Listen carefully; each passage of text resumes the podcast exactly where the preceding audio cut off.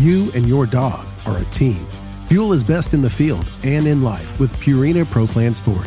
Made for hardworking dogs of all ages, every sport formula starts with real meat as the number one ingredient and is specifically formulated to support strength and stamina. Try it today and see why ProPlan is the official dog food of Ducks Unlimited. Learn more at ProPlansport.com.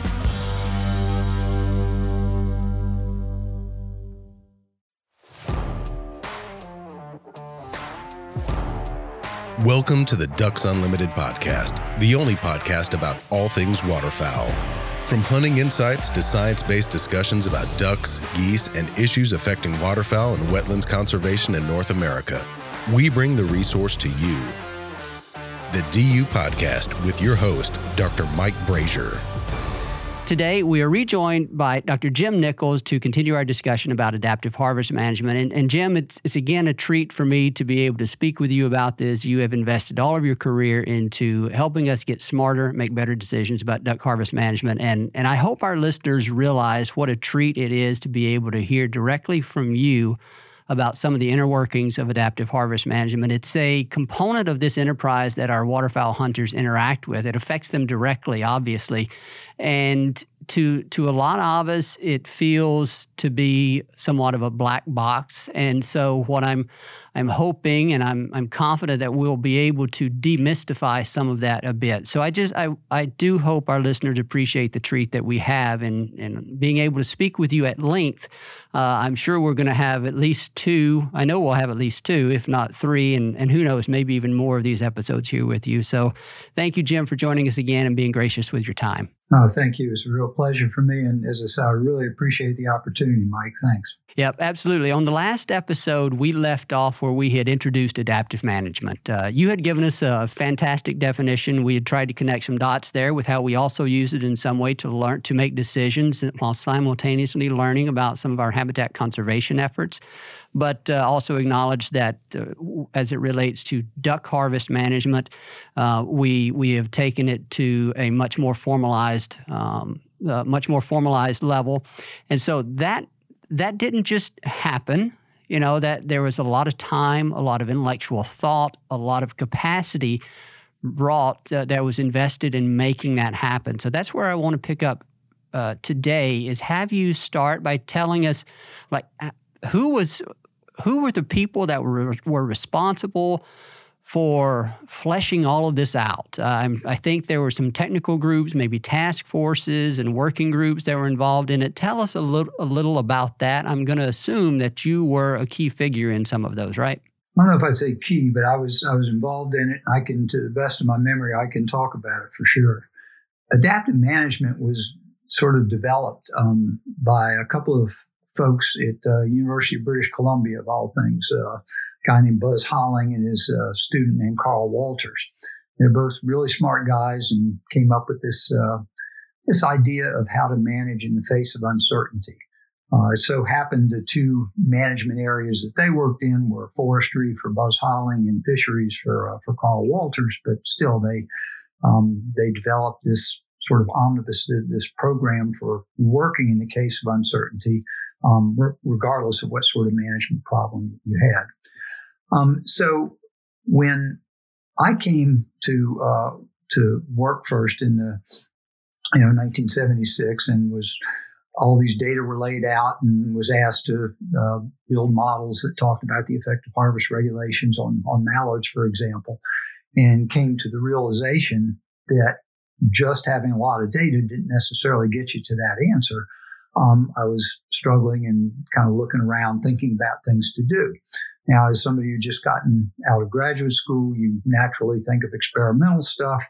But of course, experimenting with things like harvest regulations are a lot um, easier to think about than it is to actually accomplish because there are a whole lot of other things um, that people are concerned about with those, in addition to just learning stuff. In other words, learning was not the only objective by, by a darn long shot. And, and that's very sensible. So I started reading a little bit of this stuff by uh, Walters and Holling on adaptive management. It made a lot of sense to me. And the part that really made sense to me was this idea of simultaneously um, learning while you were trying to make smart decisions and manage. In other words, there would be, you know, one sort of school of thought. And in fact, Aldo Leopold actually uh, talked about this uh, a long, long time ago. Was this idea of sort of experimenting um, with systems until you learned how they worked, and then going ahead and using what you had learned to manage them in the future. So it was kind of a two-step process, and, that, and that's real sim, uh, real um, uh, sensible. But in this particular case, where you had ongoing regulations in a program like this, there was there was no way something like that was going to fly. And so this idea of being able to learn while you were simultaneously managing was one that it made a lot of sense to me. Some people call that the so-called dual control problem. You're trying to do both things at once. So anyway, I started um, writing about it at the ends of papers and discussion sections and things saying, hey, this would be a, a neat way forward. And then that got absolutely nowhere. Nobody paid attention. And so at meetings and things like this, at regulations meetings, I'd start to mention stuff like that more and more um, and talk about it. And every time I get a soapbox, somebody was silly enough to let me talk for a while, I'd always mention how um, uh, trying to implement adaptive management would be a smart thing for us to do with waterfowl regulations. And what I came to realize after you know 15 years of that is you can talk yourself blue in the face, and it can be as logical sounding as as as you want, and people wander away shaking their heads and say, "Yeah, that's a good idea," but there's nothing going to get done unless you have what what we've come or what I've come to call as a champion. In other words, you have to have somebody involved with that who that is his or her number one thing to do. In other words, they're interested in implementing uh, a program like this, and they have to stick with it from first selling people to the program to then developing it um, from scratch and then actually implementing it through at least a few iterations uh, before anything like this can work. Uh, so anyway, in our case, it was a guy named uh, Fred Johnson. And if I if I've got a minute for storytelling, I'll I'll do that here. So what um, Fred was a state waterfowl biologist. He goes uh, master's Texas A&M and then went on to uh, to be a duckhead in Florida. Basically, he was on the Lake Okeechobee and he was roaring around in airboats and catching Florida ducks and ringneck ducks at night. And he was just having a good time. Um, he and he and I collaborated on some stuff while he was a state guy, and then um, Fred became a Fed basically in 1990, Fred made the uh, change and came to uh, the Office of Migratory Bird Management. They recognized him as a kind of an up and coming, really bright fellow who was interested in management issues. And so the group there at Patuxent that deals with um, aerial surveys, the banding data, things of this nature, they hired him and they were very happy with that. So anyway, Fred, I'll, I'll, always remember this. It was in 1990, and Fred went to his uh, first regulations meeting, where after all the flyway meetings, you have a regulations meeting in Washington, uh, in, in Washington, D.C., in the Interior Building, and you meet with various you know, heads of state agencies and stuff. And you come back, uh, basically, the formal regulations are sort of developed in those those meetings. Now, a lot of the time, uh, a lot of the background work occurs beforehand, but basically that's when it's uh, sort of legally happens. Anyway, Fred came back from his uh, from a couple of days of regs meetings in Washington and sat in my office, and he made the comment. He said, "You know, if regulations are still set in this way." By the time I retire, I'm going to view my career as having been a failure. And so anyway, he knew that I babbled about adaptive harvest management a lot. And he started talking to me about it more seriously, as though this is something that uh, ought to be implemented. And I was, you know, as much I, you know, grabbed my pom poms, I was as much of a cheerleader as I could possibly be. But still, I couldn't help thinking when he walked out of my office, kind of fired up, that uh, this is this is really a shame in a way, because I don't you know, I'm betting there's a there's a anyway, there's so much inertia. It would be really difficult to get this thing implemented. But by gosh, if he's got the energy, I, will certainly help. Anyway, he did have the energy, and the sucker made it happen, and he made kind of all the right decisions along the way. So you asked about working groups and uh, technical groups. So one of the very first things he did was establish a working group just to explore the idea of adaptive management, basically to introduce it to a bunch of folks, and then to begin to think about how um, it might be implemented with waterfowl. And so this is not something that came from, from on high. Nobody at a higher level said, Fred, this is something you, you really ought to explore implementing it. He recognized it himself and he took it upon himself to develop this group. And the group membership was a really big deal. He dragged some of us in from, you know, I was a research guy that was involved. Ken Williams was a guy who was involved from research as well. And he made some key um, sort of uh, invitations to state management guys. You mentioned Dale Humburg. Dale was one. Jim Ringelman, who became a DU guy, was one from Colorado. A guy named Jeff Lawrence from Minnesota. I ought to remember more of them than I do. But the fo- the point is, he um, was interested in sort of open-minded state representatives to come and listen to these ideas. He didn't want yes men at all, but he wanted people who would at least pay attention to ideas and consider them carefully. Um, and then we had um, Dale Caswell from the uh, Canadian Wildlife Services representative as well. And so, anyway, the working groups, um, my recollection is Fred got them together about twice a year, uh, starting in 1990, I think. Um, and with the idea of trying to prepare um, sort of a blueprint for a program, an adaptive management program that might work. Um, we developed to the point where we um, actually came up with something that we thought would be uh, useful as a proposal by uh, 1993. And in 1993, um, so Fred published a paper in a special session in the North American um, Wildlife Conference on it, Natural Resources and Wildlife Conference um, dealing with how we uh, sort of a summary of all the things that had gone on in the working group is, is, is uh, sort of recommending how we might approach an adaptive management program for the harvest of waterfowl. And then we had this meeting in um, South Carolina. Uh, Tommy Strange was a, uh, a, waterfowl biologist in South Carolina, hosted us an old plantation there. But the interesting thing about the meeting was it was designed to basically roll out this idea to a broader group. And again, there wasn't any sort of buy-in by Fish and Wildlife Service by by anybody. It was just Fred and his working group.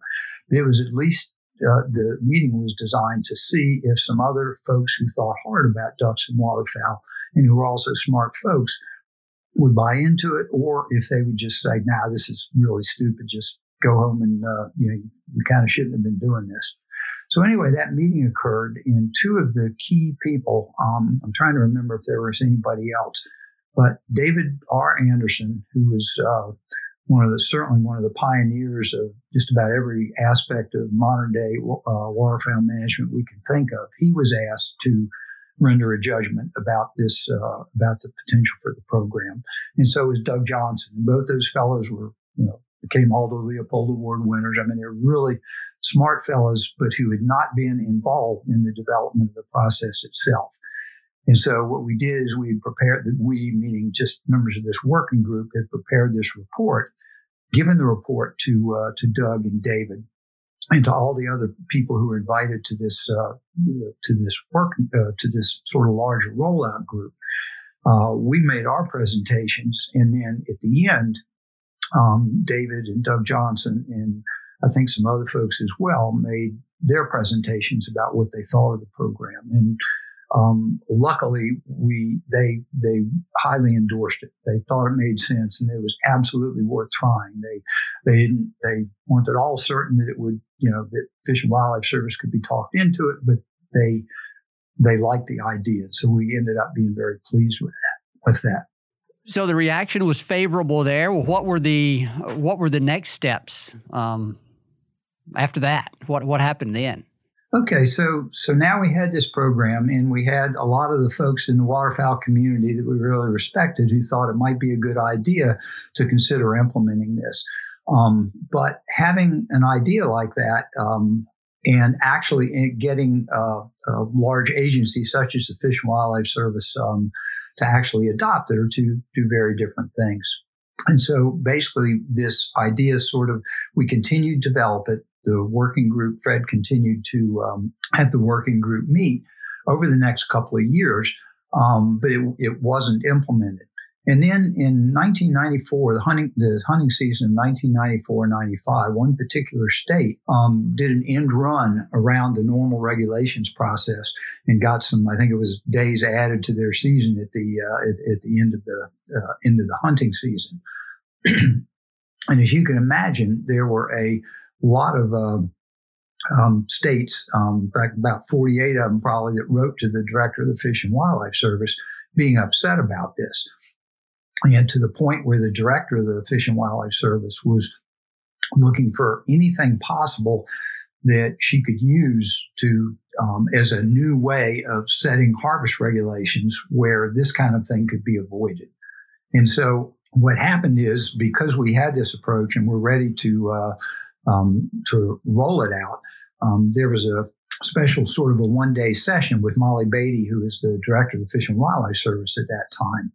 And Ken Williams and I, who were members of this uh, this working group that Fred Johnson had put together, actually made a presentation to uh, Mollie Beattie and some other key people associated with the uh, international uh, fish and wildlife folks. And anyway, made a presentation. And I think if we would have said, if we would have talked about anything at all, I, I, think I could have spoken in another language that she didn't understand.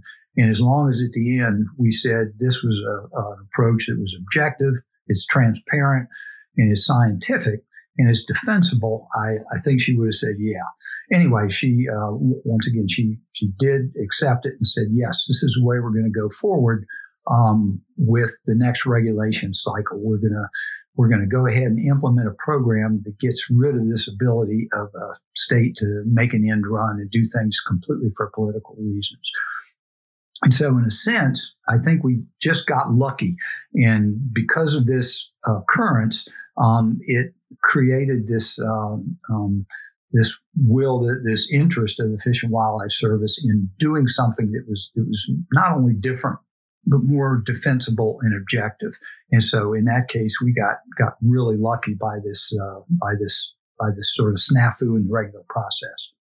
Uh, so Jim, just to to remind our our listeners, this idea of the federal government saying this is the way we're going to do this going forward. This you know, we, we, talk a lot about the states and the federal government collaborating in the harvest management setting process, but at the end of the day, the legislative authority and responsibility for the management of migratory birds falls with the U.S. Fish and Wildlife Service. We've talked about that from the very beginning with the Migratory Bird Treaty Act, and we, you know, that the states obviously have a vest, vested interest in this resource. They're a critical part of this, but the the as the that meeting that you spoke about was essentially the Fish and Wildlife Service again the agency with the legislative responsibility to manage this resource saying this sounds like a better approach. It will help us avoid some of these problems that we've experienced here this year. And so this is the, the federal government decided that's this is the way we're going to do uh, way we're going to do it. Now that's not to say that the the interest of the state and the buy-in of the states was was discounted. That certainly wasn't the case because you talked about having some state representatives, uh, some state agency representatives on this working group, and so you realized from an early, uh, from the very beginning, that it needed to be uh, sort of a collaborative approach. But at the end of the day, that decision on whether to use AHM as the process by which regulations was set uh, rested with the U.S. Fish and Wildlife Service, correct? Yes, that's correct. But your, your point was an excellent one. I was a little bit uh, facetious there, trying to be a wise guy when I said uh, all we had to do was say it was objective and transparent. The fact that we had had these meetings, in other words, the fact that the working group consisted of key state representatives from every single flyway. In the fact that we had undergone this meeting in South Carolina where we rolled it out to a larger group, that absolutely the key audience there was state folks and then smart other folks who knew a lot about duck populations. Th- those were very, very relevant, I'm sure, in her decision to go ahead and implement this. They they weren't being uh, being ignored. In other words, that was that was very important. This was not a um, sort of a monolithic thing that was just done by the Fish and Wildlife Service. Without that state buy in, I don't think, uh, well, number one, we wouldn't have proposed it. But number two, I don't think it You and your dog are a team. Fuel is best in the field and in life with Purina Pro Plan Sport. Made for hardworking dogs of all ages, every sport formula starts with real meat as the number one ingredient and is specifically formulated to support strength and stamina. Try it today and see why ProPlan is the official dog food of Ducks Unlimited. Learn more at ProPlansport.com.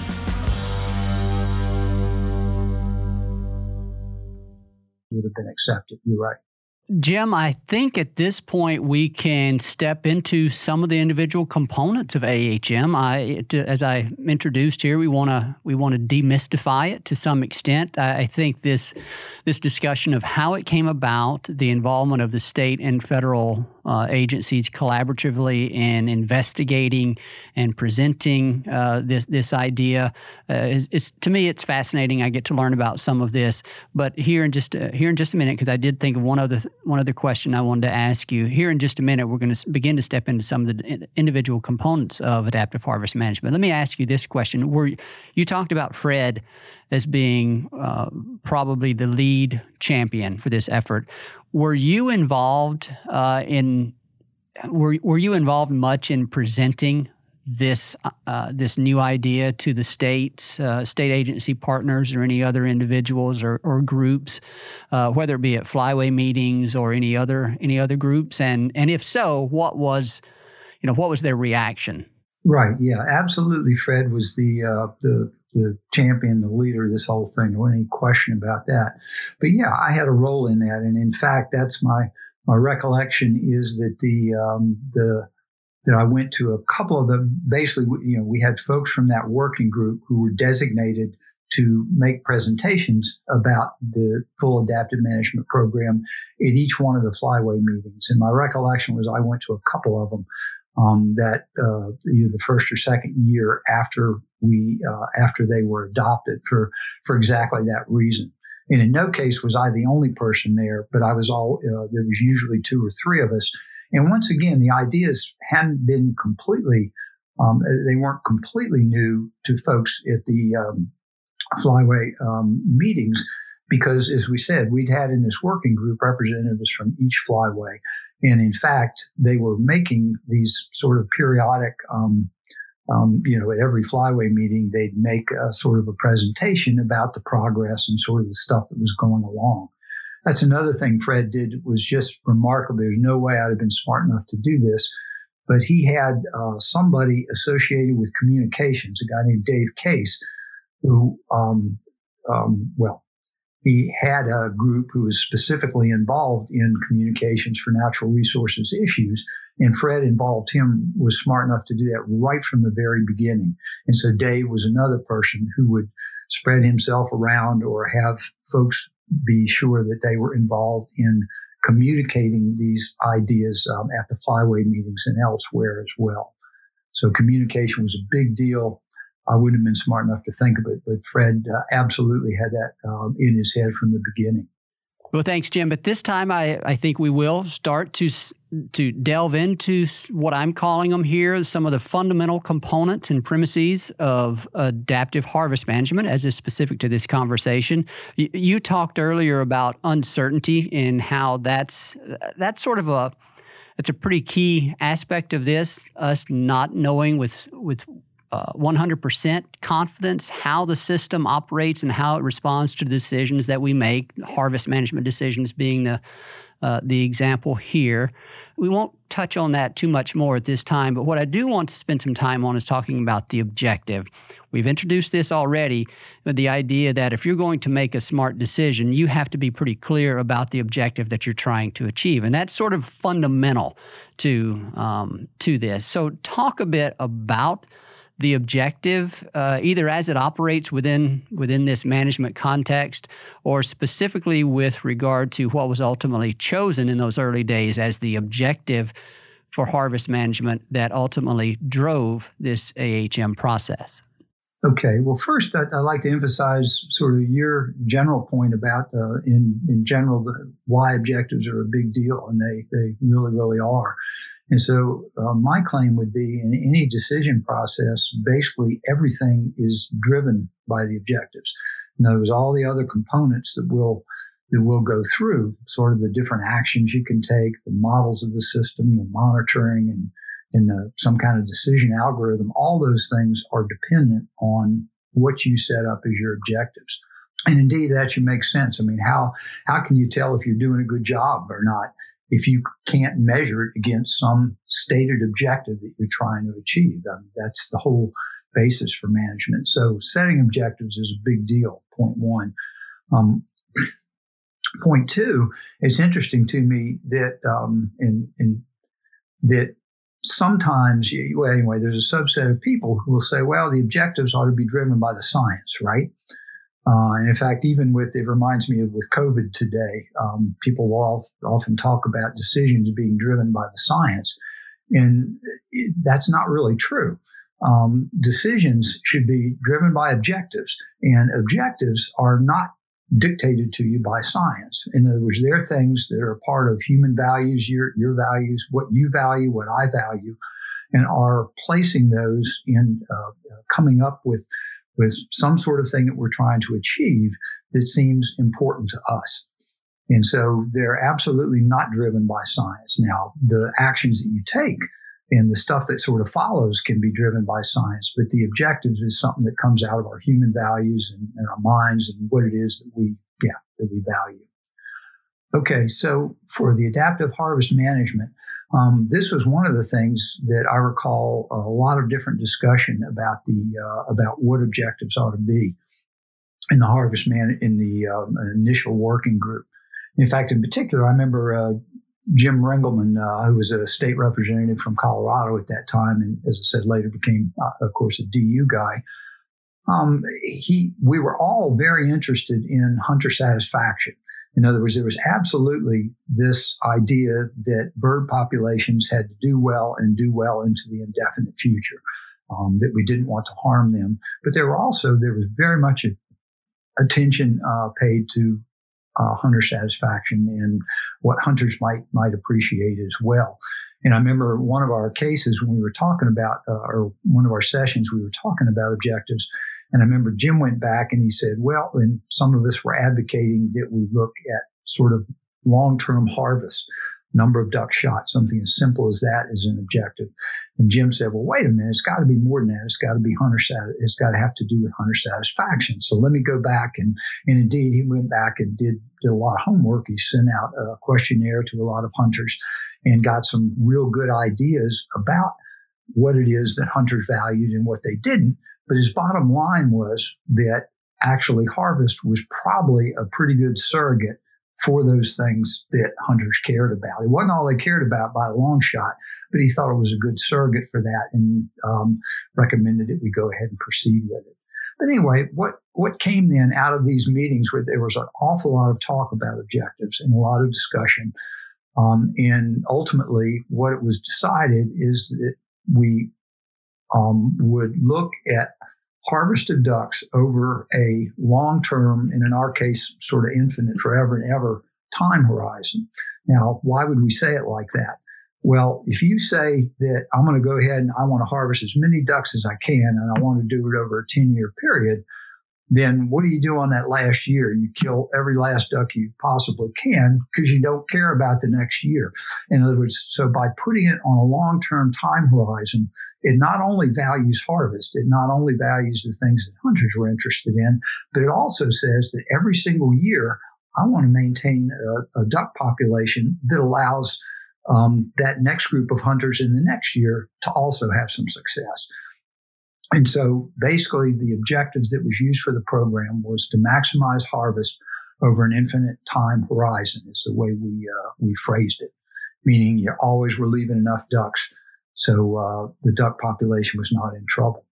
And then there was also, um, because there had been um, sort of some goals, if you will, about what nice waterfowl populations would look like um, that had been developed um, by folks who had developed the waterfowl management plan, a bit North American waterfowl management plan uh, a few years prior to the establishment of AHM. There was the adaptive harvest management. There was this idea that maybe we ought to take into account their goals as well.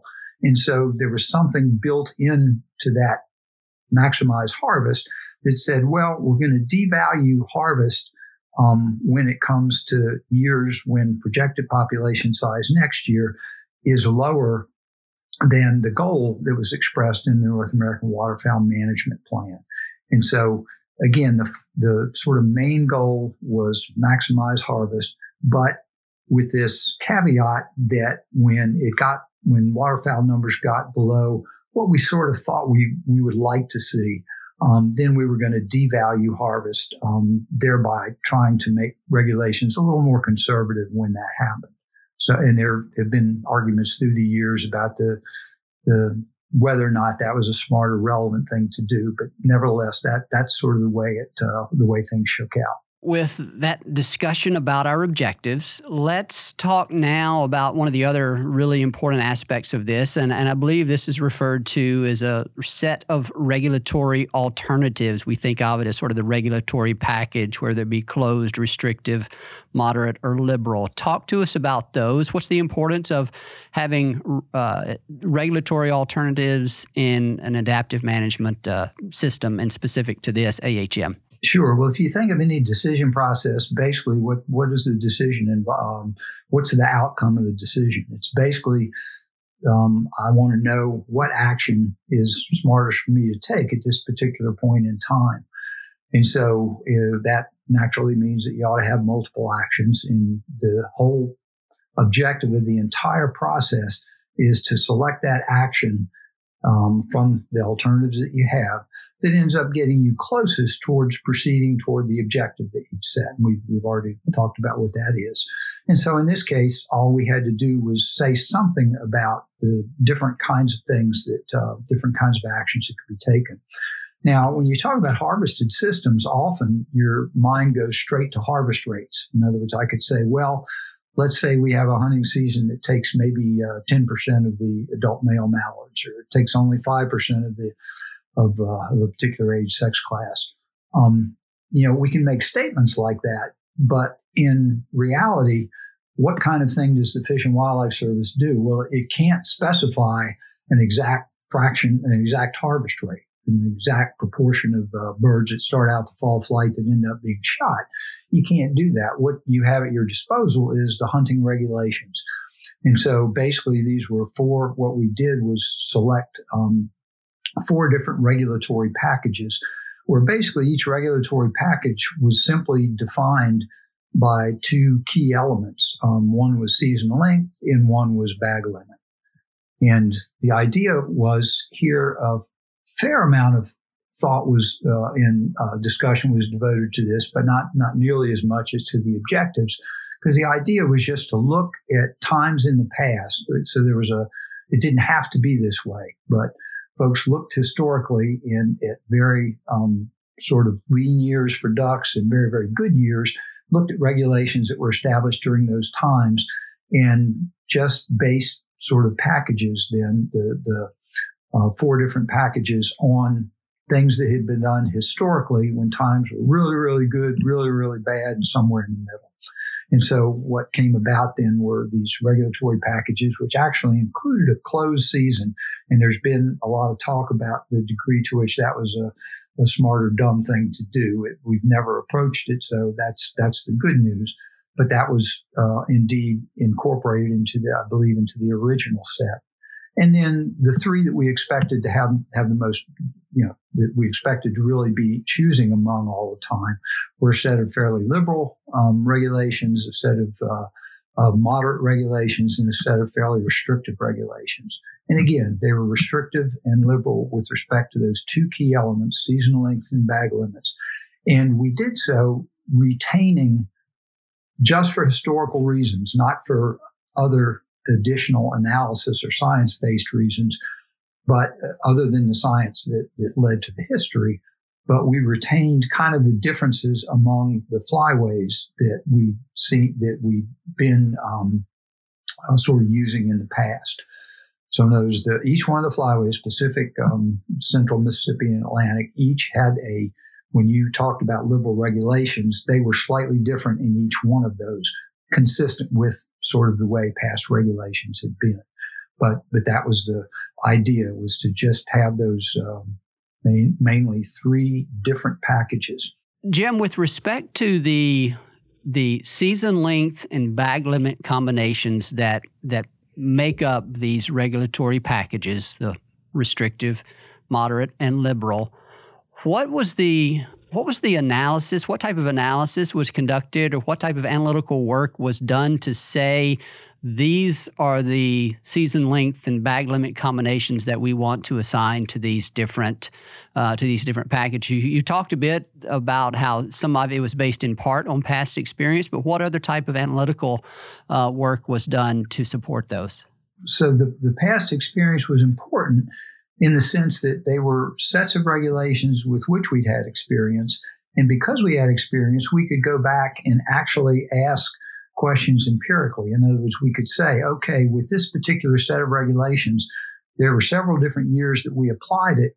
Now let's look and look at what harvest rates were. What what fraction of birds that start out the fall flight end up being shot by hunters in years with those that set of regulations, and we'd have several years to look at. And we had those for these three different um, classes, if you will, for the um, uh, for the liberal, for the restrictive, and for the moderate.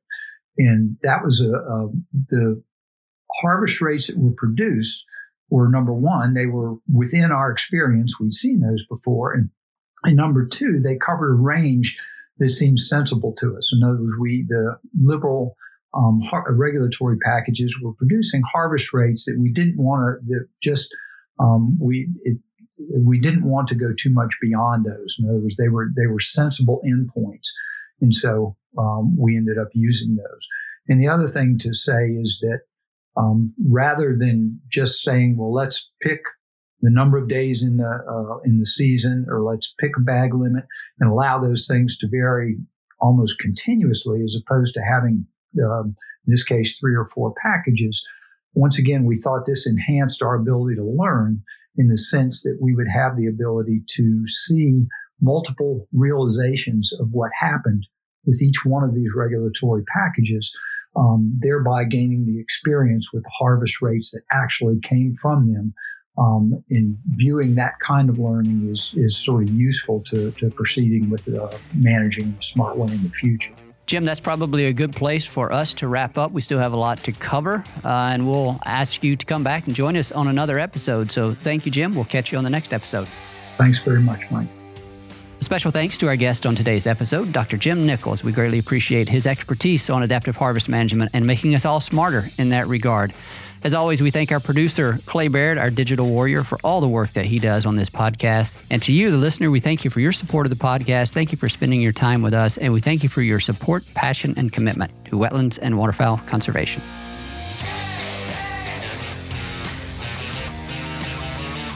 Thank you for listening to this episode of the DU Podcast.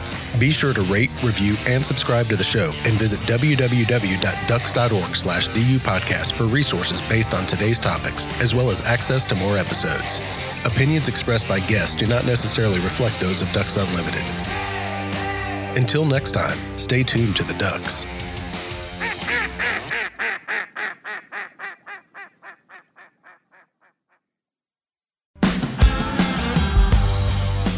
You and your dog are a team. Fuel is best in the field and in life with Purina Pro Plan Sport. Made for hardworking dogs of all ages, every sport formula starts with real meat as the number one ingredient and is specifically formulated to support strength and stamina. Try it today and see why ProPlan is the official dog food of Ducks Unlimited. Learn more at ProPlansport.com.